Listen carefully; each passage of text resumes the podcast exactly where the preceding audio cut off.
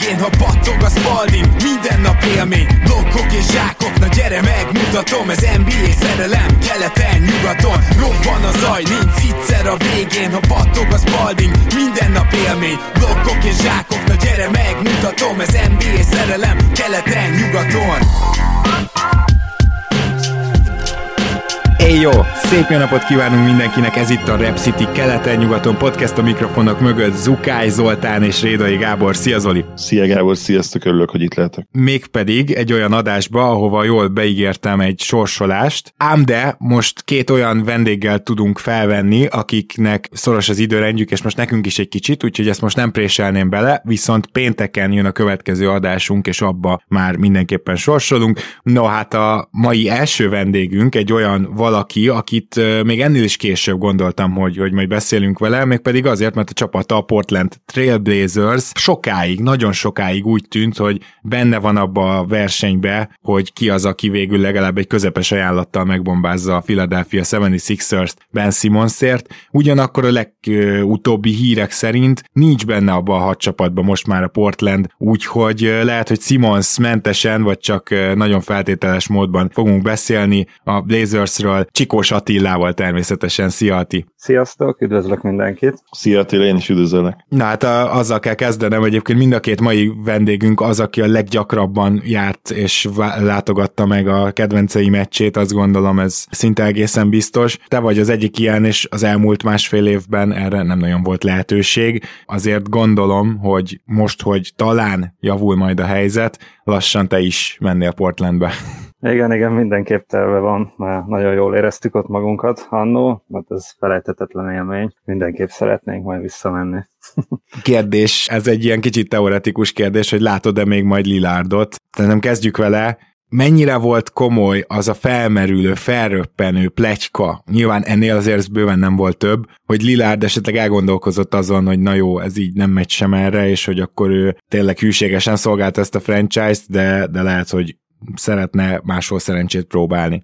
Hát igen, engem is egy kicsit megijesztett a szakíró, úgy emlékszem, hogy Harry Abbott hozta fel először ezt, amikor július környékén, amikor készültek Vegasban az olimpiára, hogy Lillardhoz nagyon közeli forrásból, tehát valami családtaktól tudja, hogy Lillard a, a, a, még talán aznap cserét fog kérni a vezetőktől. Hát ott, ott azért én is majdnem eldobtam a telefonom, hogy mi van, tehát megint megijedtem, aztán utána szép lassan kiderült, hogy ennek semmi alapja nem volt, sőt annyira, hát inkább gyorsan, mert még aznapra Lillard kért egy sajtótájékoztatót így a Vegas-i edzés után, és mondta, hogy ő semmiért nem mondott, de azért a kardot leveg szerintem a vezetőség feje fölött így egész szezonban, mert szerintem nem sikerült azt az erősítést hozni, amire ő gondolt a Denver utáni bukta. Ugye a Denver, Denveri bukta után. Hát igen, Zoli, mind a ketten úgy vagyunk az összeesküvés elméletekkel, hogy az igazán vadakat már inkább károsnak tartjuk, de azért hagyjáljak gyorsan elő egy összeesküvés elmélettel, amivel szerintem egyet fogsz érteni. Ez egy nagyon jól megtervezett akció lehetett Lilárdék részéről. Hát vagy legalábbis egy része, és az egyébként egyértelmű, hogy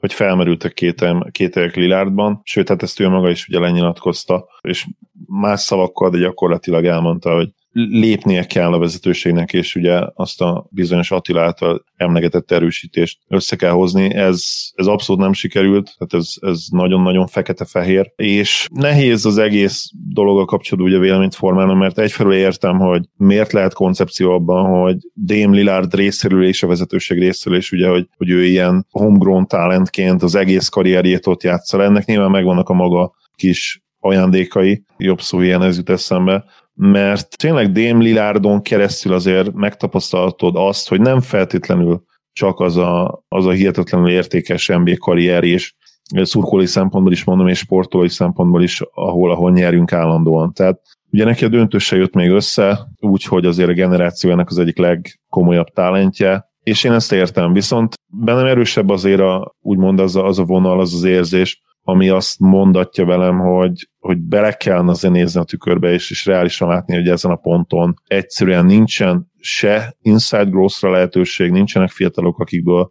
komoly játékos lehet az elmúlt, az elkövetkezendő pár évben. Nincsen olyan komoly csereértékkel bíró játékos Lillardon kívül természetesen, akivel jelentősen lehetne erősíteni, vagy kicsit átformálni ezt a csapatot. és a legfontosabb érv az, hogy most még karrierje csúcsán, egyértelműen a legjobb szezonja után hihetetlen értéke van Dame Lillardnak, és ha csak ebbe gondolok bele, szerintem egyértelmű lenne az, hogy, hogy igenis itt egy, uh, itt egy közös, mindkét fél részéről beleegyezett uh, cserét végre kellene hajtani, amely során nyilván Lillard is lekommunikálja azt, hogy, hogy igen, ez egy jó új lehetőség, és hogy egyértelmű legyen az egész liga számára, hogy nem arról van szó, hogy minden áron el akarta cserélni őt a, a Blazers, ami ugye nagyon komoly pé er katasztrófához is vezethetne, és későbbi szabadügynökökkel való tárgyalásnál is hatalmas hátrány lehetne. Szerintem meg kéne lépni, ezt most lenne igazából időben a legtökéletesebb alkalom erre. Viszont a probléma meg az, ezentúl nyilván ez egy nehéz döntés, nehéz, de szerintem okos döntés lenne, hogy viszont a piac nem biztos, hogy most partner arra, hogy a lehető legtöbb értéket megkapd érte. Hát igen, és ez csak az egyik dolog, a másik, azért nem teljesen értek veled egyet, mármint, de értem, hogy mire gondolsz, és egyet is értek, de az egyértelmű szintén, hogy ez a vezetőség, ha most Lillardot elcserélni, akkor jövőre szerintem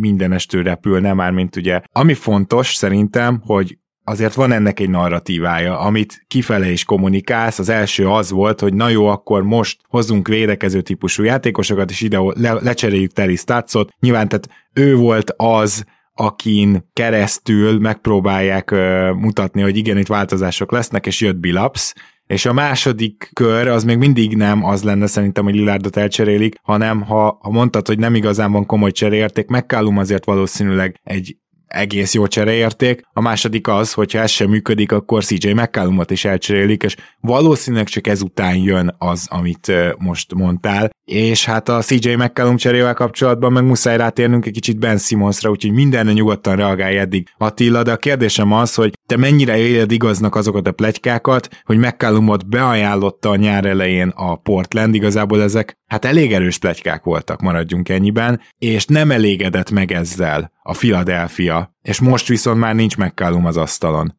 Jó sok mindenre kell majd reagálnom. Hát igen, ez a McCallum csere, ez annyira érdekes számomra, mert van egy úgynevezett szakíró, aki közel áll a csapathoz, a Sean Hyken. Ő azt tudta meg a Vulcan Inktől, nem tudom, azt tudjátok, hogy elvileg ő az a cégcsoport tulajdonolja így a Paul Allen halála után a Portlandet, most leg, leginkább a nővérén keresztül, mm-hmm. Paul Allen nővérén keresztül, és onnan ott is ilyen közeli info, forrásokból tudja azt, hogy a Olsé, a gé em-ünk előbb cserélné el Lillardot, mint McCallumot. Uh.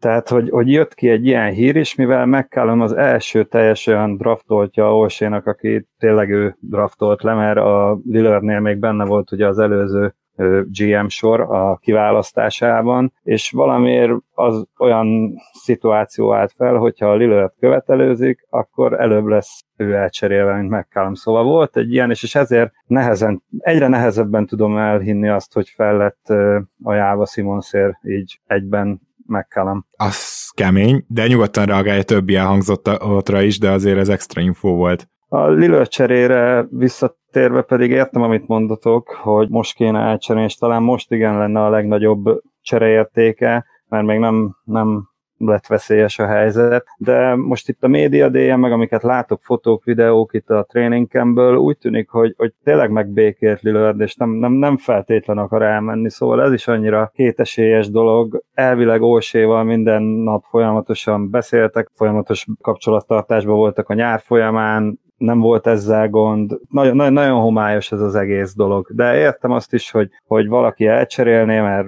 rengeteg pikket lehetne érte kapni, amiből meg fiatal tehetséget, amiből újra lehetne építeni az egész csapatot, de azt is megértem, hogy ez egy hatalmas piaci bukta lenne, nem?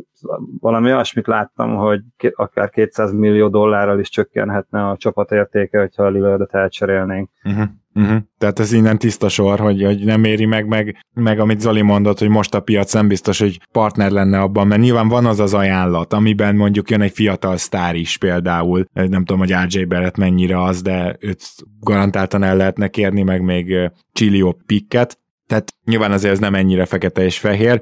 Na de akkor ott tartunk, hogy Lillard és McCallum marad, és megpróbálták köré egy új edzővel, és egy-két új játékossal megerősíteni a keretet, és legyünk őszinték, Larry Nance junior és Cody Zeller a két érdemi érkező. Igen, tehát amit Zoli mondott, hogy ez fekete és fehér, hogy ezzel nem lettek beljebb. Nyilvánvaló, hogy itt Cody Zeller egy, egy, egy cserecenter, aki egyébként most törte el szegény az orrát, de nem, nem hiszem, hogy ettől három hónapra ágynak dől, majd lesz valami más, ami, mert hogy ő ugye annyira sérülékeny. Beszéljünk főleg Larry Nance juniorról, azért mondjuk ő jelentős erősítés, csak az a baj, hogy nem biztos, hogy elmozdítja ezt a franchise-t jó irányba. Zoli, kérdésem feléd az, hogy Larry Nance junior tud-e annyit segíteni a Portlanden, hogy egyáltalán kijöjjenek mondjuk a bottom ten-ből védekezésben, vagy, vagy ezt a vonalat, ezt már te elengedted a Portlanddel kapcsolatban? Nem, kizár dolog, hogy tud. Ugye Nance egy nagyon jó all-around játékos, de azért nem egy olyan elitvédő, aki, aki teljesen más szintre emeli a, a csapatot. Sokkal inkább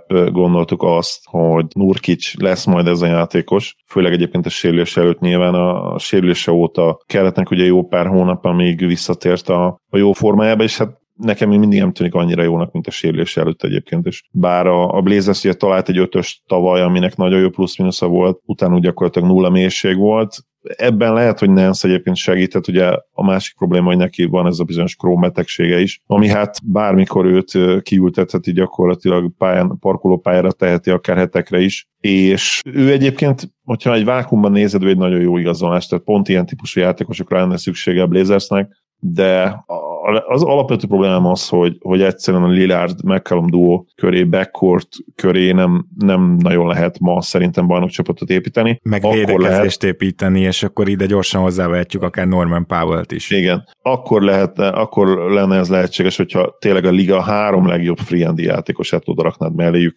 Tehát ez meg nyilván lehetetlen. Tehát míg, míg elméletileg lehetséges, hogy persze körbe tudnád venni őket olyan two-way, elite two-way játékosokkal, de, de hát gyakorlatban erre ugye nyilván nincs esélyük. Tehát mondjuk te odaraknál egy o gé Anunobit, odaraknál, kit raktál még oda mondjuk egy...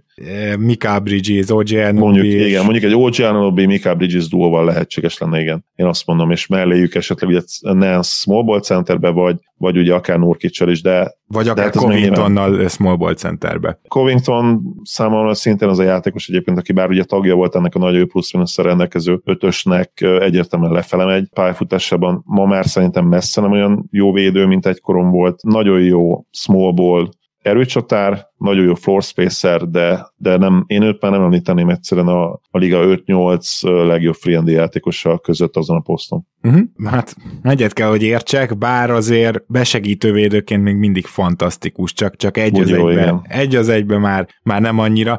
Védekezés, tehát gyakorlatilag erről próbálunk beszélni, de hát ti is erről próbáltok beszélni, Attila, szerintem egymás között is már évek óta, és beszélni lehet róla, de, de ez a csapat ez mindig visszatalál a liga legrosszabb öt védekezése közé, úgy tűnik. Szerinted egy Billups elég arra, hogy ebben változás legyen, vagy, vagy itt inkább azért hosszú távon a rostert kellene megváltoztatni? Hát biztos, hogy, vagy hát én bízom benne, hogy Billups azért fog itt változtatni, ugye, mert a Statsnál nem nagyon volt meg ez a Még, még igazából a sémát se lehetett sokszor látni, hogy mit szeretnénk védekezni. Hát ugye Tudom, a dropbacket védekeztet állandóan a morvérzésig. De a többi besegítés az nem nagyon volt. Tehát az általában akár Curryn is egyedül maradt az éppen aktuális védő, és hát abból nem sok minden jó szokott kisülni, tehát segíteni kell védekezésben, ugye ezt akarja Billups is behozni, és elhagyja ezt a dropback pick and roll védelmet, amivel Nurkićnak nagyon tetszik ez a most elvileg ez a, ez a filozófia, aztán majd meglátjuk, mennyire fog neki tetszeni, hogy tényleg a kis irányítókat megtartani így pick and roll-ban. Nekem vannak e felől kételjeim, talán egy kis statisztikát néztem, ott is lehetett látni, hogy nem ebben a legjobb Nurkić, szóval meglátjuk, hogy hogy, hogy, hogy alakul uh-huh. ez az egész dolog. Kicsi, kicsit én bennem is vannak kételjek, azért is majd szeretnék látni pár meccset, hogy tényleg mi, mi változott. Valami biztos vagyok benne, hogy fog, de hogy ez mennyire fog működni, ezzel a, főleg ezzel a kezdővel, ugye viszonylag három kisebb gárdal vagyunk az egy kettő három-as poszton, mert azért Powell-nek se a természetes pozíciója a small forward. Hát lehetnek lyukak sajnos, azt kell, hogy mondjam. Cserébe annak ellenére, hogy ugye nem a leg, hogy is mondjam csak, leginkább sok passzos támadójáték a Portlandé, ennek ellenére rendszeresen top tízben, de inkább top ötben lesznek, vagy vannak támadásban. Azt akartam mondani, hogy kicsit ilyen unfuckable, ahogy Nate Duncan nemrég fogalmazott a Dallas offense-el kapcsolatban, hogy Jason Kidd el se tudja rontani a Doncic köré épülő offense-t. Kicsit azt gondolom, hogy itt is ez van, hogy mondjuk az offense-t nagyon nehéz lenne Billupsnak elrontani, és az idén is garantált top tízes, de hát inkább top ötös Zoli, ezzel egyet értesz? Mindenképp, ugye ott van Dame, Lillard, McCallum, Powell, ez a trió már önmagában gyakorlatilag, én azt mondanám, hogy onnan indulnak, hogy ilyen tizenkettedik hely, tehát ott van kb. A padló valahol, top tíz környékén, és akkor attól függően, hogy az új játékosokat mennyire tudják beépíteni, ez mehet, mehet feljebb akár a ötödik-hatodik hely is. Én ezt azért nem biztos, hogy látom, hogy a top háromra lenne esélyük, ahhoz szerintem nem elég jók, de biztos, hogy top tízes lehet, az teljesen egyértelmű. Tavaly bementek a top háromba végül, ugye? Erősíts meg, Attila. Én úgy tudom, hogy az All-Star szünet után top három volt. Igen, All-Star szünet után, igen. Igen, igen, igen. Na, ezt gyorsan megnézem, bocsánat, mielőtt tovább mennénk, mert én úgy emlékszem, hogy a végére az összes csapatban is sikerült megcsinálni azt a bravúrt, de nem biztos. Az egész szezonra vetítve is második lett a Portland Trailblazers, és majdnem megelőzte a Brooklyn Nets csapatát, úgyhogy én azt gondolom, hogy az előző szezon is mutatja azt, hogy ez a csapat támadásban még mindig elsöprő. Az más kérdés, hogy mint tudjuk, ugye huszonkilencedik lett talán védekezésben a Portland, de ezt is gyorsan lecsekkolom, így van. Tehát ez a kettő huszonkilenc, hát a kamionsofőr díjunkat ennél durvábban nem lehet egyszerűen megnyerni, és hogy, hogy ez hogy tud változni. Ráadásul a Portland nem is olyan csapat, aki védekezésből rohan, vagy, vagy lerohanásokat, vagy gyorsan fut, szóval ha jobban védekeztek, az nem fogja feltétlenül visszafogni a támadásotokat, úgyhogy ez az, amiben Billups oldaláról bízni kell, hogy ő kipróbál más sémákat, és abból valami működik is. Nyilván ezt árgus szemekkel figyeljük majd. Mondta Zoli, hogy nem nagyon van olyan tehetség, aki hát növekedhet, aki jobb lehet. Egy mégis van, na jó, Nasir Little-el kettő, de szóval Anfernee Simonsról szeretnék egy szót mondani. Egyet értetek-e velem abban, és mindkettőtök véleményre kíváncsi vagyok, hogy a playoff csapatokból, a tavalyi playoff csapatokból legalább tizenöt percet játszó játékosok közül Anfernee Simons gyakorlatilag a legrosszabb volt a ligában, és hogy innen csak felfelé vezet az út, talán így is mondhatjuk.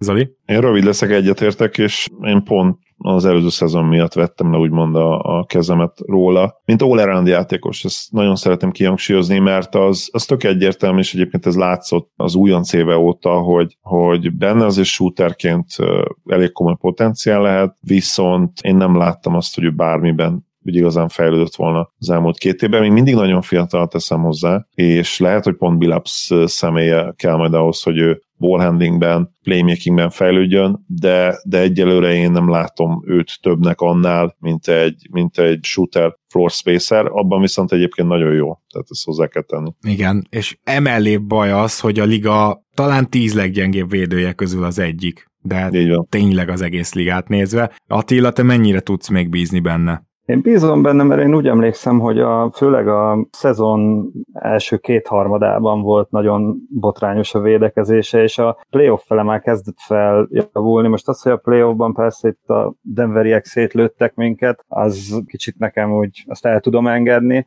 de kezdte a vége felé már összerakni a védekezést. Hát ugye a, a liga egyik legjobb dobója volt így, amiben már mint három pontoson kívülről elég effektív volt ebből, és szerintem Statsnak benne volt, tehát elég durván benne van a keze abban, hogy őt igazából csak egy spot-up shooterként használta.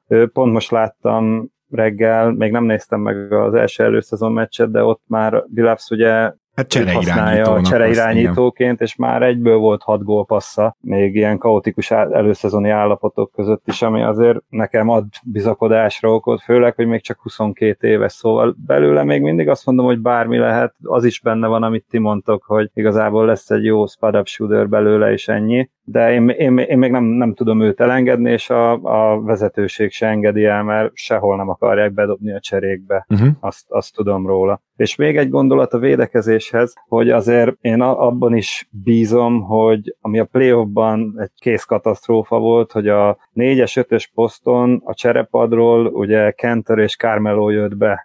Jó, ott, ott, mink, ott, ott minket szétszedett a Denver, és azért a Larry Nance junior meg a Cody Zeller kettő szerintem már, ha egészségesek tudnak maradni, azért sokkal jobban hangzik. Igen, meg mondjuk Tony Snell is érkezett, és ő is mind a mai napig nem egy vészes védő, olyan most már azért kicsit lelassult, most arról nem is beszélve, hogy ugye ő kifejezetten jó tripla dobó, tehát ő, ő egy ilyen elég szegényes három en dé játékos, mert nagyon sok triplát nem fog rádobni, de azt jól dobja, nagyon extra védekezés, nagyon nehéz feladatot nem tud majd megoldani, de azért nem lesz rossz helyen, meg, meg nem lesz az, hogy nem fordul meg, amikor mögötte megy a cut, stb. hosszabbítát értitek. Ilyen szempontból azért próbálkozott a Blazers, Ben McLemore, mondjuk ő nem a védekezésen fog segíteni, de egy elég jó shooter lett itt az elmúlt években. Tehát jöttek erősítések, megpróbálták betoldozni, foldozni ezt a egyébként eléggé rohadó félbelévő kocsit. Az a baj, hogy lehet, hogy maga a motor nem elég erős, attól függetlenül, hogy kívül már esetleg jobban néz ki, hogy egy Zoli-féle hasonlatot végre én is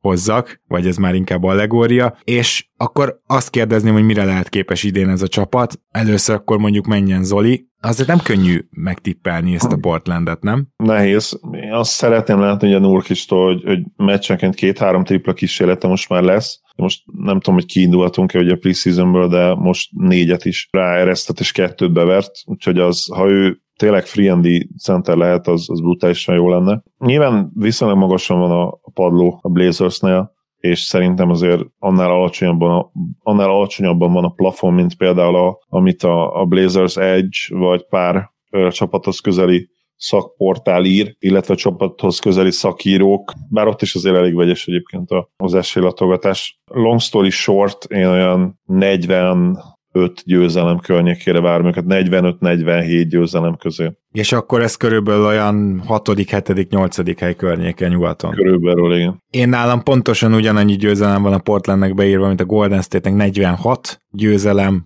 úgyhogy ez közel volt, és ha jól látom, akkor nálam ez a hetedik hely környéke. De azt hozzáteszem, hogyha a védekezést valahogy egy top húszba be tudják rántani, én, én azt gondolom, hogy a támadásuk top öt lesz, és ezzel nem lesz nagy gond. Ha be tudják rántani a védekezést top húsz környékére, akkor ez felugorhat ötven környékére bőven. Tehát van, van azért fölfele is potenciál ebben a csapatban, de azért itt fel kell sorolnunk a katasztrófa potenciált is, ugye Simons csere nem lesz, bőven benne van, hogy a védekezést Billups se tudja összerakni, mert ezzel az egy kettő hármas poszttal hát nagyon nehéz lesz, aztán cé jé McCollum sérülékeny, Norman Powell is az, Raptors trukkerként ezt jól tudom, Cody Zeller is az, és Larry Nance junior is az, és Jusuf Nurkić is az. Szóval ezek a játékosok, hogyha így egyben végig tudnak csinálni egy szezont, mondjuk maximum mindenki tíz meccset hagy ki, akkor már összeteheti a portlandi drukker sereg a két kezét szerintem. Úgyhogy ezért gondolom azt, hogy valami jó átlag a negyvenhat, de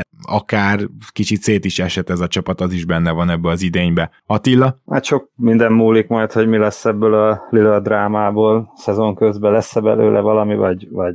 egyáltalán nem. Hát én is ilyen negyvenöt ötven között tippelném, amúgy most jobban nem akarok, és én azt gondoltam, hogy négy nyolc között én örülnék, hogyha ott lennénk, hogyha nem lesz valami katasztrófa. Uh-huh. Meglátjuk. Mit, mit gondolsz egyébként a csapat playoff esélyeiről? Mert ugye tegyük fel, hogy rendben bejuttak a rájátszásba, ott azért nagyon durván kijön eddig az, hogy nem tud védekezni ez a csapat, az elmúlt évek gyakorlatilag erről szóltak. Változhat ilyen szempontból bármi? Fú, hát rengeteg a kérdője bennem is, tehát ré- rég voltam ennyire bizonytalan a Portlanddel kapcsolatban, ugye új edző, új sémák, kell ehhez látni szerintem egy húsz-harminc alapszakasz meccset, hogy ebből valamit le lehessen vonni. Mm-hmm. Azt tudom, hogy ami Statsnál ment, az nem működött a play-offba, tehát jó alapsz, egész jó alapszakasz csapat voltunk ott a kilenc éve alatt, ezt szerintem senki nem veheti el tőle, viszont amint jött a rájátszás, ott nem, nem működött ez a, ez a se, még, még a támadás sem működött. Tipikusan egy alapszakasz ő, csapat voltunk, és ez, ezen kell változtatni, amin Billups próbál is, hogy sokkal többet akarja járatni a labdát, meg az inside-outside játékot is szeretné erőltetni. Uh-huh. Hogyha ezt látjuk majd, hogy hogy működik, akkor, akkor tudok én erre mondani valamit. Addig csak félek a rájátszástól. Még Zoli felé fordulnék egy rövid kérdés, hogy Zoli, egyébként te nem érezted úgy Terry Stotson, hogy mindent Lillard alá rendel? Hogy Lillard statisztikái és Lillard legacy-e körülbelül megelőzi a, a csapat érdekeit is? Mert a játék, ami fel volt építve, az nagyon errefele mutat.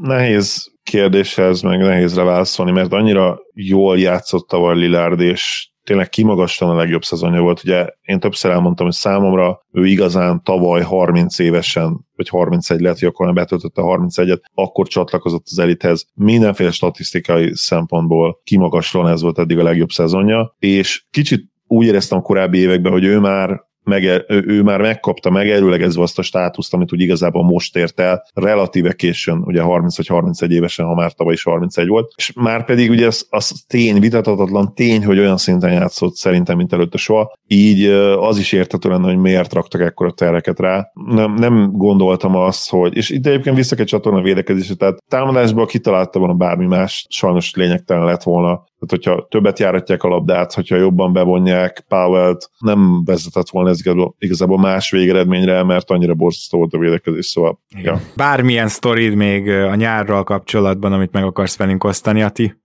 Hú, hát most így, így, így hirtelen nincsen. Még talán annyi, hogy Lillard-től várja most az egész edzői stáb, hogy ő ugrik egy szintet, és ő akár így a hatodik ember szerepére is előreléphet. Láttam, hogy így most az első előszezon meccsen inkább csak erőlködött, de azt mondják, hogy ő tényleg rengeteget fejlődött a nyáron, és bíznak benne, úgyhogy talán ő belőle még lehet egy olyan játékos, aki dob a csapaton. Na, hát erre kíváncsi leszek, különösen, hogy Little-nek főleg az atletikus képességét, és a small ball force, esetleg akár small ball center képességét láthattuk, és a labda azért többször nagyon zavarta. Úgyhogy majd meglátjuk, hogy mennyit sikerült előrelépni. Csikós Attila, nagyon szépen köszönjük, hogy rendelkezésünkre álltál, és én drukkolok neked, hogy kijuss idén már Portland meccse. Nagyon szépen köszönöm a meghívást, hogy itt lehettem. Köszi szépen. Én is köszönöm, Ati, hogy itt voltál. Mi pedig rohanunk is tovább, mert hogy a Brooklyn Nets a következő csapatunk. És természetesen a Brooklyn Nets gárdájához ki mást is hívhattunk volna, mint Igmándi Áront, a másik olyan rendszeres vendégünket, aki sokszor látogatta meg a csapatát. Áron, szervusz, és nagyon örülünk neki, hogy ismét beszélgethetünk a Brooklyn Netsről, ami egy egészen különleges beszélgetés lesz idén, azt gondolom. Sziasztok, és hát igen, tavaly nem látogattam meg őket, de idén megfogom újra, szóval próbálom tartani a sorozatot. Szia Áron, én is üdvözöllek, köszönjük, hogy elfogadtad a meghívást, és a, kénytelen vagyok egy, egy keresztkérdéssel kezdeni. Oké, okay, a tiétek a, a liga legjobb kerete, bajnokok lehettek, szerintem jó esélye bajnokok is lesztek, de ugyanakkor nálatok játszik Kyrie Irving, tehát ho, hogyan tudod ezt így mérlegre rakni magadban? Mert nekem, nekem nagyon nehezen menne. Nekem most kell egy plusz vakcinát majd fölvennem ahhoz, hogy kimessek meccset nézni. Nem tudom, lehet, hogy kettőt veszek föl, és viszek neki is, vagy valami ilyesmi. Nem könnyű az élet Kyrie-val. Most, most éppen ez a sztori, tavaly nem tudom, tömjénezett. Hogy mondjam, de ha nem ez lenne, akkor tök unalmas lenne, szóval így, így szerintem jók vagyunk egyelőre. Unalmasnak nem unalmas Kyrie, ez, ez sok mindent lehet rá mondani, de azt, hogy unalmas, az biztosan nem. És nagyon-nagyon elsikkadt az, hogy milyen fantasztikus szezonja volt tavaly, amikor játszott egyébként, tehát nem csak az ötven negyven kilencven miatt mondom. Azt gondolom, hogy karrierje legjobb szezonjának is nevezhetnénk, ha egy kicsit több meccsen lépett volna pályára, és még azt mondom, hogy védekezésben is, minthogyha igyekezne. Úgyhogy ami a pályán mutatott teljesítményét illeti, talán éppen karrierje csúcsán lévő játékosról beszélünk, ezért is lehet olyan nehéz feldolgozni azt a jelenséget, ami ő maga, de hát beszéljünk akkor a Brooklyn Netsről, szerintem onnantól, hogy a Portland-el ellentétben a Brooklyn Netsnek volt draft pickje és használta is, de még mielőtt ide elérünk, máron meg akartam kérdezni, hogy itt tavalyi szezonban beszéltük is azt, hogy ez a csapat nagyon jó lehet, csak nagyon sérülékeny, és végül is ez az utóbbi igazolódott be, de mennyire tekintetek ti, vagy akár te úgy erre a tavalyi szezonra, hogy hát tulajdonképpen bajnokok lettünk volna, és tényleg csak a sérülések állítottak meg, mert nyugodtan lehet ugyanígy tekinteni, de ezek a sérülések azért nem voltak annyira meglepőek, hiszen valóban sérülékeny volt a keret és a sztárok is. Igazából tavaly ugye azt tippeltem, hogy a döntőig eljutunk, de ott ki fogunk kapni, és komolyabb érveléssel jöttem, hogy ami történt, az gyakorlatilag ez volt. Ugye, eljutottunk a liga győztesig, és tőle kikaptunk, és nem a sérülések vertek meg minket, hanem Kevin Durant lábának növekedése. Szóval, hogyha ezt sikerült volna megállítani egy pár évvel korábban, akkor ez a csapat ez most bajnok lenne, és úgy várná ezt az idényt, hogy meg kell védeni ezt a címet. De ha ezeket a vicceket félreteszük, akkor igen, ezekkel a sérülésekkel szerintem lehet számolni, kell is. Idén ez egy plusz faktor, ami be, be van építve, de ez a csapat, ez... Uh, Szerintem két sztárral is, zárójel, ha benne van Kevin Durant, ez a csapat két sztárral is bármelyik csapat ellen esélyesként áll ki uh-huh. a ligában ma. Azt a helyzet, hogy ezzel nagyjából egyetértek, és tudom, hogy Zoli is, és fontos, hogy hozzátetted, hogyha benne van Kevin Durant, mert nagyon jó támadójátékos Irving, főleg így, hogy nem ő a main ball handler, tehát így azért egy szinten jobb. Nagyon jó támadójátékos Harden, még akkor is, hogyha nem a három évvel ezelőtti Hardenről beszélünk most már, de Kevin Durant a megállíthatatlan erőtök, aki ráadásul egészen elképesztő volt védekezésben is a rájátszásban. Ezt nem győzöm hangsúlyozni azóta sem, ahogy láttam őt small ball centerként, és a liga egyik legjobban védekező small ball centereként láttam én őt, úgyhogy, úgyhogy ez, a, ez a hármas ilyen szempontból tényleg azért durva, mert kettejük is, gyakorlatilag kettő belőle is esélyessé teheti ezt a csapatot. Na de akkor menjünk egy picit tényleg a draft felé. Zoli, azért az nem semmi, hogy ennek a csapatnak most idén két draft pickje is lett, ugye? Ráadásul nagyon úgy tűnik, hogy Cam Thomasszal nem választottak rosszul, és nem csak a Summer League miatt mondom, azt gondolom az első preseason meccsen is bizonyította, hogy ő tényleg egy pontgyáros. A világ vicce, hogy Patty Mills leigazolása miatt gyakorlatilag nem, nem, nem biztos, hogy egyáltalán rotációba lesz, és Sharp, Day'Ron Sharpe, majd meglátjuk. Tehát ő, ő azért nem idén fog pályára lépni valószínűleg, de egy olyan magas ember, aki egy kicsit old school, viszont egy olyan magas ember, aki igazán tud majd pattanózni a jövőben, aki igazán tudja ezt a csapatot segíteni, hogyha egy nagy test kell a palánk alá, és ezek a játékosok viszonylag olcsók lesznek hosszú éveken át. Ezért volt fontos szerintem ez a két draft pick. Mielőtt rátérek a draft pickekre, még csak visszautalnék gyorsan arra, amit Áron mondott, hogy igen, tehát nagyon közel volt, de hogy mennyire közel volt ugye ez a csapat, hát kettő nullára vezettek, és ledominálták az első két meccset, és utána egy olyan mérkőzést tudtak elveszíteni a, a harmadikon, ahol kilencven pont alatt tartották, de bőven kilencven pont alatt a, a Milwaukee Bucks, akik harminchét százalékkal dobtak a mezőnyből, és tizenkilenc százalékkal tripláztak. Tehát ezt a mérkőzést sikerült elveszíteni kettő nullánál. Ha bárkinek ezt mondtad volna a mérkőzés előtt, hogy így fog dobni a Bucks, és ezt valahogy, ezt tényleg nem is tudom, hogy hogy, de, de valami művészeti alkotásként tudta ezt elveszíteni. A, a Nets ezt, külön ezt a mérkőzést ki kellene állítani, és így nézegetni, mert tényleg megmagyarázhatatlan a. Igen, ennyit erről, hogy még jobban fájdítsam a szívét a, a Nets szurkolóknak. Ha véletlenül elfelejtették volna, hogy, hogy nem csak a hetedik meccs, meccs volt a problémás. Nem felejtettük el. Nem felejtettek el, örülök neki. Cameron Thomas pick nekem nagyon tetszett, nyilvánvalóan ilyen típusú játékos kell a, a Big Three mellé, aki catch and shoot-ba, az üres triplák bedobásában nagyon-nagyon jó lehet. És így tényleg, hogy gyakorlatilag a liga, hát szerintem top, mennyi top négy legjobb támadó játékosából három mellett fog játszani, mert hogyha Irvinget külön, mint ugye támadó játékos nézzük, akkor szerintem ő is top ötös, de a legrosszabb esetben ugye top tízes. Igen, legrosszabb esetben top tízes.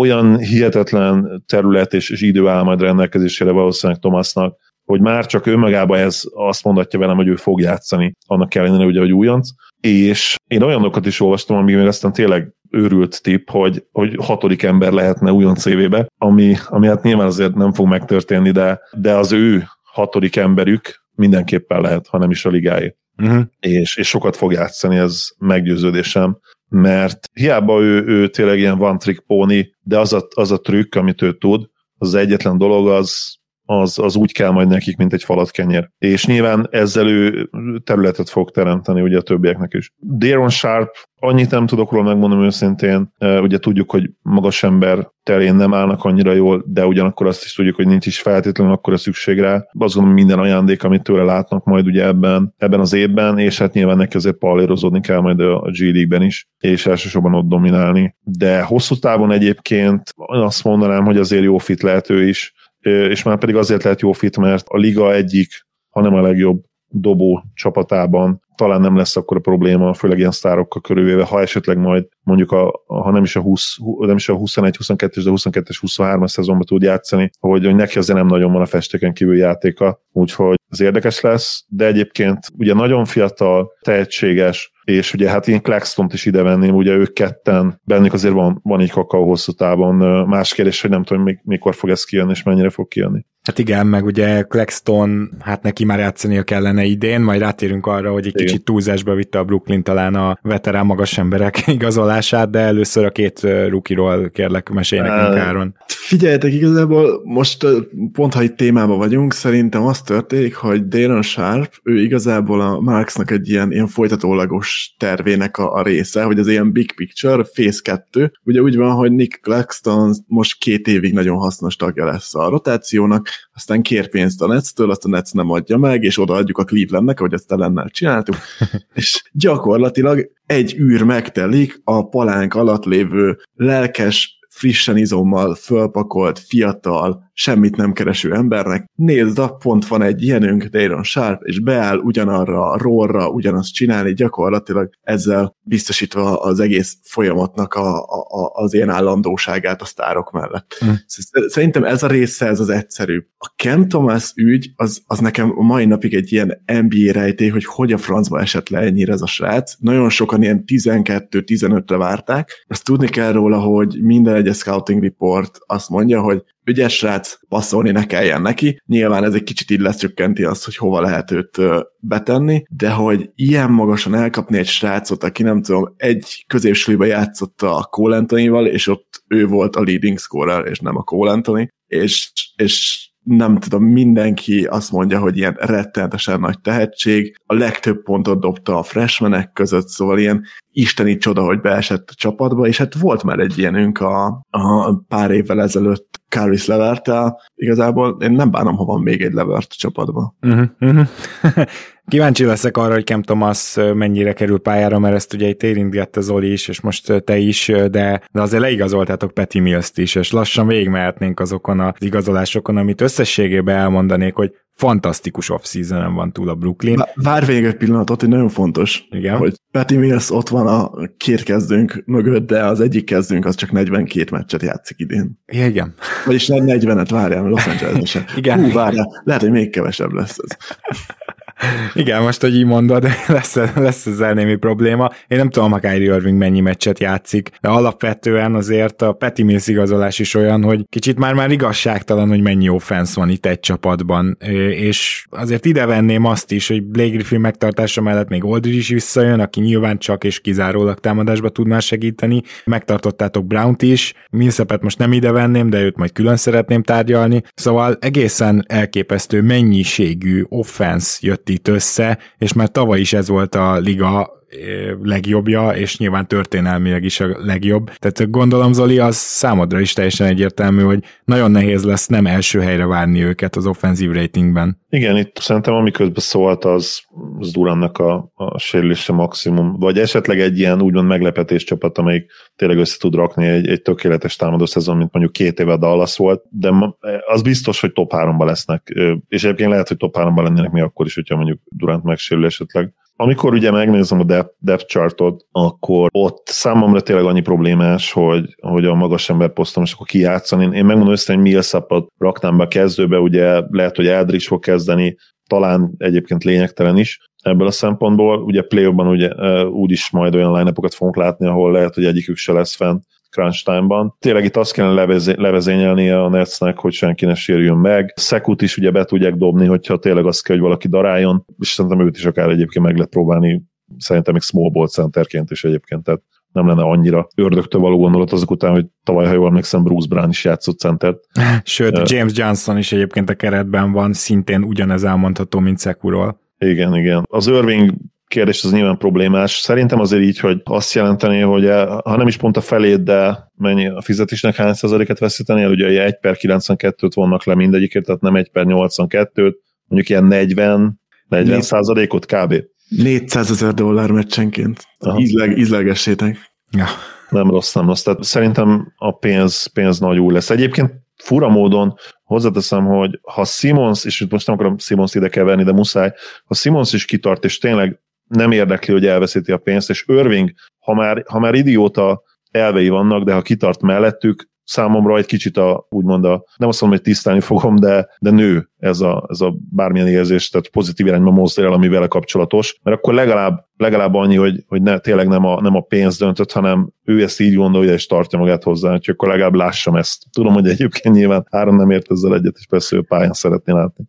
Rettenetes a dolog, amivel előtt kiáll, azzal is kicsit ellenkezek, és a, a másik oldalon az is, hogy a, jó lenne a pályán látni. Amúgy, amit érdemes megnézni a másik oldalról, ugye a Cájnak most voltak azért ilyen, ilyen mondásai, hogy nem nagyon örül annak, hogy az Irving nem lép pályára, de hogy semmivel nem fogja megerőszakolni azért, hogy ez így megtörténjen, meg a csere sem merült föl. Hát így persze, hogy nem merül föl, most spórolsz, nem tudom, tizenöt millió dollárt, majd a playoff előtt majd persze fog sírni, meg ezért rohangálni fecskendőkkel a Kyrie után, de hogy addig neki ez ilyen nettó nyereség, az biztos. Egyébként igen. Még azt is hozzátenném, hogy egy nagyon jól jellemzi Kyrie Irvinget az a nyilatkozat, amikor azt mondta, hogy hát ő még szeretne tájékozódni a vakcinákról, és utána mondta, hogy majd Kevin Durant véleményét szeretné meghallgatni. Hogy így egészen pontosan Kevin Durant így hogy, hogy jön ebbe a képbe, mármint értem, hogy jó barátok, de na, tehát, hogy ha szeretnél tájékozódni a vakcinákról, a te pénzügyi és egyáltalán kapcsolatbeli lehetőségeiddel, akár az ország legjobb virológusával, stb. Leülhetnél beszélgetni, biztos vagyok benne össze, össze lehetne hozni. Hát Kyrie Irving majd Kevin Durantet fogja meghallgatni a hírek szerint, vagy nem tudom, hogy már meghallgatta-e, de ez úgy mindennél jobban jellemzi ezt a Kyrie jelenséget, amikor, amikor az egyik nyilatkozatában azt mondja, hogy ő majd alaposan, tudományosan utána akar nézni, legközelebb már Kevin Durant lesz a brooklyni virológus, úgyhogy tényleg de nem lehet ehhez mit hozzáfűzni. Még, még ha legalább Julius Irvinget kérdezné meg. Az, azt így hozzátenném, hogy a Kyrie Irvingnek a, lig, a világ legjobb védői nem értik, hogy milyen mozdulatokat fog mondani, és a világ egyetlen egy embere se tudja, hogy mit fog legközelebb nyilatkozni. Szóval szerintem ez így elég, elég, eléggé meghúzza a vonalat. Ő egy kiszámíthatatlan ember pályán belül, pályán kívül, és ez így szép. Hát igen, mondhatjuk, hogy így szép. Ennek a csapatnak a bajnoki címét től, a, ami megfoszthatja őket, az gyakorlatilag a, a sérülések.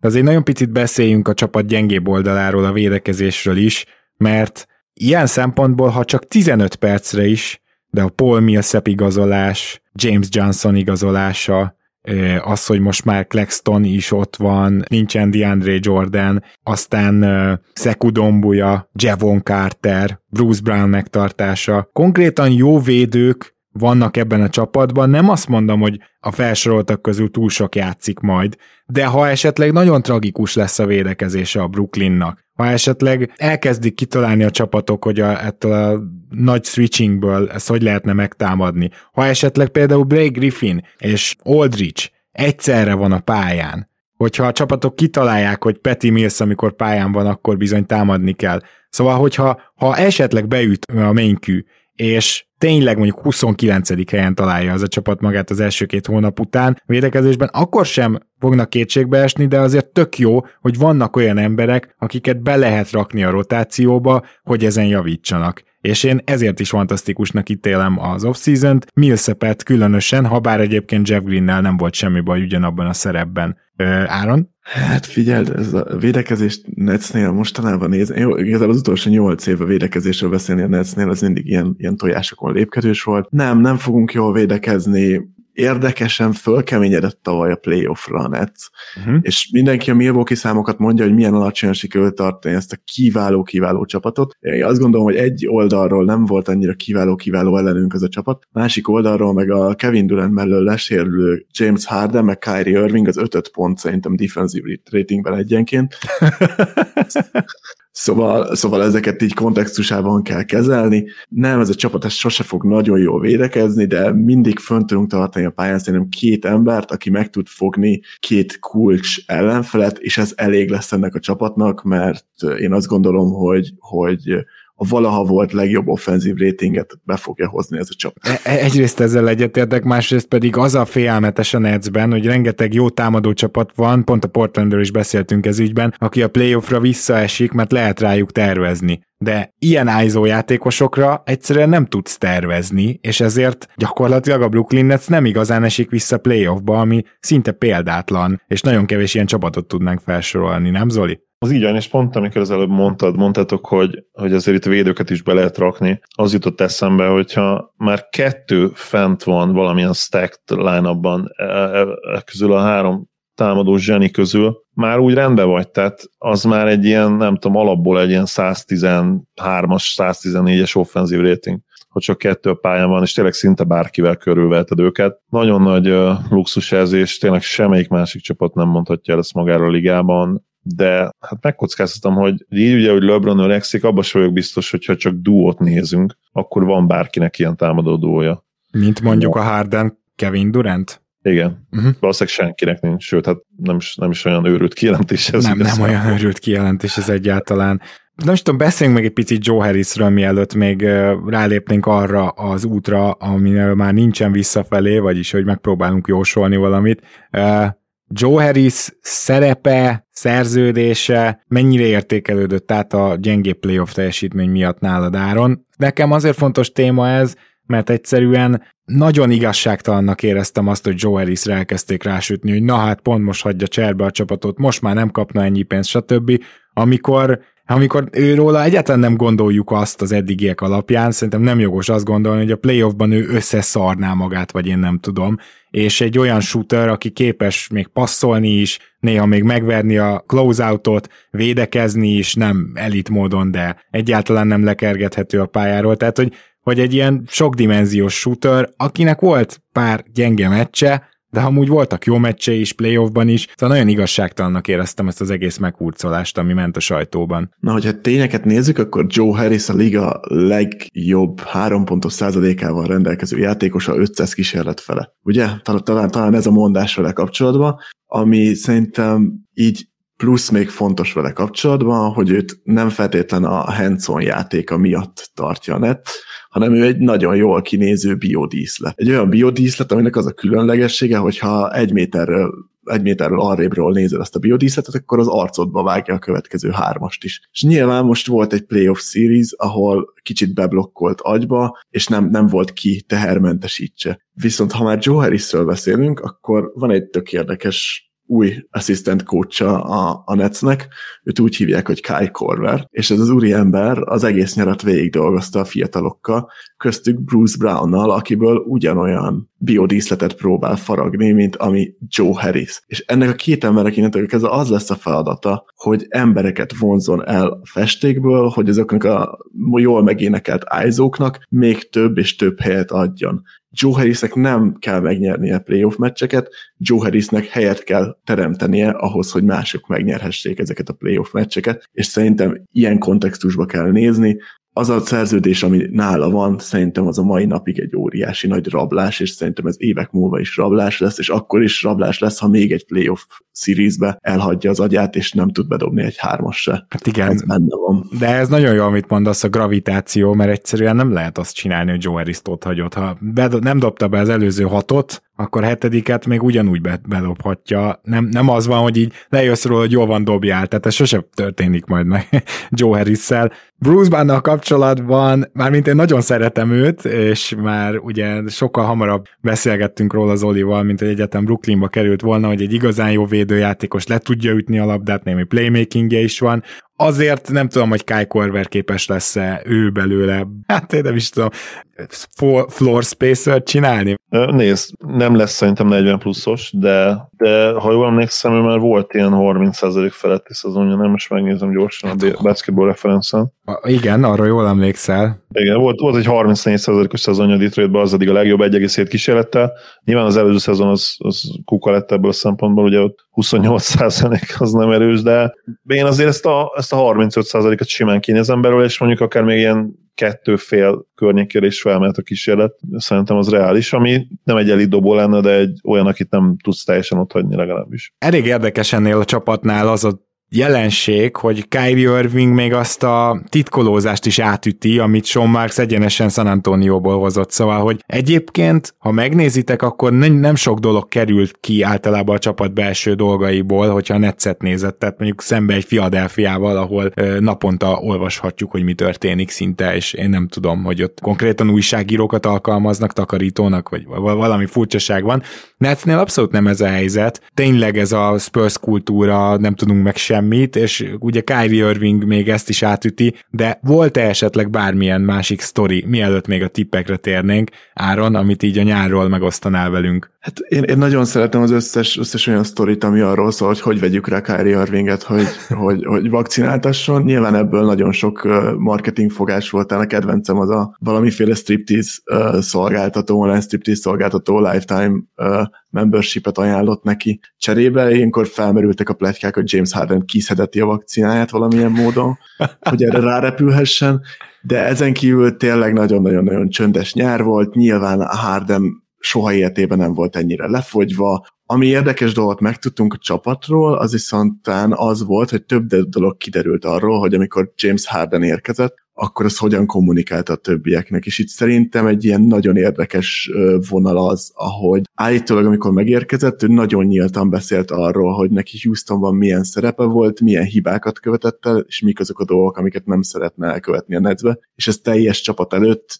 nyílt sisakkal fölvállalta, és talán ez is hozzásegítette, hogy állítólag az egyik legnagyobb vokál líder lett a, a, az öltözőben ezek után, és a playoff alatt is. Na, akkor jósoljunk, és egyébként Hardennek ez lesz valószínűleg a karrierje következő szakasza, ahol vocal leader és főleg playmaker lesz, de, de ezzel a Hardennel azt hiszem, hogy ő is ugye egy kicsit ki kellett, hogy gyógyuljon a sérüléséből, Kyrie Irving is, de nagyjából egészségesen kezdi majd meg a csapat a szezont. Zoli, alapszakasz? ötvenkilenc ötvenkilenc győzelem, ugye az egyik háttékem az lesz, hogy nem lesz hatvan győzelmes csapat, majd a háttékadásban, és elég sok pontot várok érte. Múltkor már elkezdtem utána nézni, nagyon ritkán történik ilyen meg, úgyhogy meg kell állni a Netsnek is ötvenkilenc győzelemnél, sajnos fel kell áldozniuk ezt a hatvan pluszos győzelmet, hatvan pluszos szezont az én sikereim oltárán, ötvenkilenc és az jól sérre elég lesz az első eljöz nálam. Az alapszakaszban sok olyan meccset várok, mint ami tavaly a Washington ellen rendszeresen megtörtént, ugye ezek a száznegyvenöt száznegyvenegyes,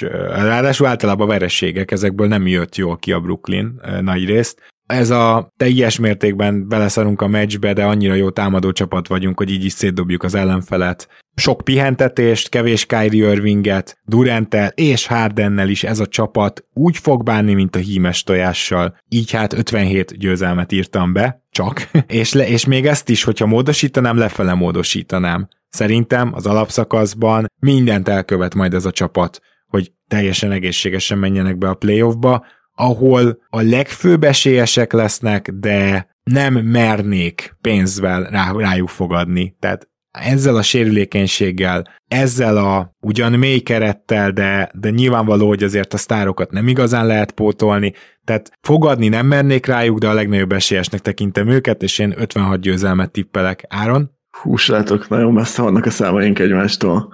A tavalyi évben ugye fél évig nem volt Harden a csapatban. Folyamatosan sérülésekkel küzdött ez a csapat. Összesen a három nagy sztár együtt háromszázharminchárom percet játszott. És ha ezek alapján felszorzod a tavalyi eredményüket, az ötvenöt győzelemre volt elég. A kelet nem lett annyival erősebb. Az, hogy az ötvenöt alá menjenek, az szerintem lehetetlen. Az, hogy öt meccset javuljanak, hogyha mondjuk megnézzük a keret, hogy cserélődött ki, mondjuk Paul Millsap igazolás, az ilyen, még mindig az agyam eldobom tőle, akkor az, az így underlining, akkor én azt mondom, a reális az hatvan, a Homer tippem az hatvannégy, és nem tudom, határa csillagos ég. Uh-huh. Oké, okay, oké, okay. Teljesen jól megindokoltad, de szerintem én is, hogy miért gondolok kevesebbet, és nem a játék minősége, vagy a keret potenciálja miatt. Plusz az a kevesebb is eleve több mindenkinek, tehát tavalyhoz képest, ugye, ahogy mondta Áron, tavaly ötvenöt win pace volt, te is ötven. Vagy ötvenhetet mondtam, bocsánat. ötvenhetet, igen. Én meg ugye ötvenkilenc. És egyébként az a négy-öt meccses fejlődés azért az nem olyan kevés, tehát az, az kifejezetten soknak számít. Az de kétségtelen, hogy nyilván benne van hatvan plusz, tehát ezt nem lehet vitatni, ez egyértelmű. Igen, és az is kétségtelen, hogy azt mondhatjuk, hogy ennyire még egyszer nem lehetnek sérültek, mint tavaly voltak. Tehát ez szerintem egy jogos érvelés, ugyanakkor az is jogos érvelés, hogy akár Blake Griffin öregszik, már pedig ezt teszi, akár LeMarcus Aldridge visszatért és játszatni kell, és egyáltalán nem biztos, hogy ez olyan nagyon jót fog tenni a csapatnak. Vannak itt, még itt, itt. itt a legnagyobb, bocsánat, közelelketek, itt a legnagyobb faktor szerintem az, hogy egyszerűen nem fogják annyira komolyan venni az alapszakaszt. Mm. És, és ahogy mondtad, rommá fogják pihentetni a legjobb játékosaikat. Szerintem ezért, ez lesz a folyók annak, hogy, hogyha hatvan meccs alatt maradnak. De nyilván sérüléseket lesz számítva, amik ugye mindig benne vannak, benne vannak a pakliba, és igazából csak azért, mert tavaly mindenki sérült volt, az amilyen semmit, tehát idén lehet az egész keret kétszer annyit sérült, mint tavaly volt. Ugye mat- matematikailag ez így működik. Hát igen, elképzelhető. Azért egyébként drukkolunk nekik, hogy ne ez történjen meg. Nyilván jó, jó lenne megnézni ezt a csapatot úgy igazi valójában, és talán ez tavaly nem történhetett meg.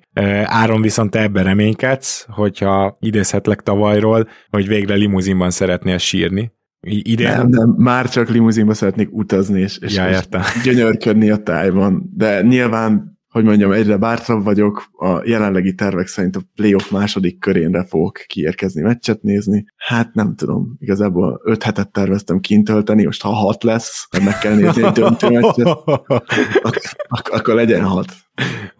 Feláldozod magad ennek oltárán, mi? Csak a szent célért. Jól van, Igmándi Áron, nagyon szépen köszönjük, hogy velünk tartottál.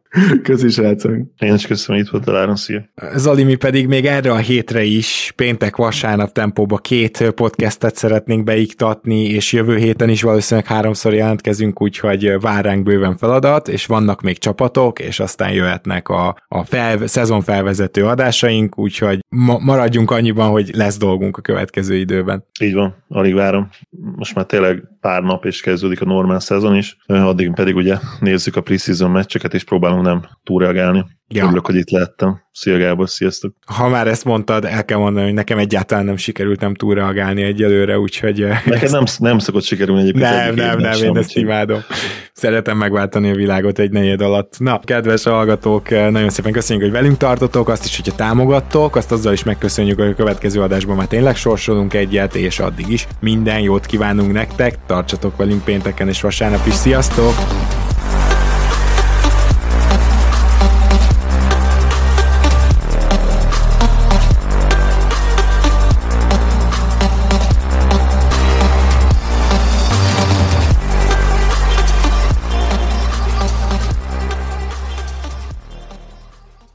Ha más podcastekre is kíváncsi vagy, hallgasd meg a Béton műsor ajánlóját. El tudod képzelni, hogy a podcastet, amit éppen most hallgattál, fél év múlva már a mesterséges intelligencia generálja? Mi sem. De ha érdekel, eljötte már a gépek lázadása. Hallgass bele az Embertelen Podcastbe. Orsós Lajos vagyok, a műsor házigazdája. Egyelőre még élőben. Egyelőre. Fedezzük fel együtt, hogyan ismerkedik, randizik, mesél és vitatkozik Betty és Péter. Két teljesen mesterséges intelligencia. Lajos, a podcast címét mond még egyszer, léci. Oké. Okay. Embertelen Podcast. Ez a műsor a Béton közösség tagja.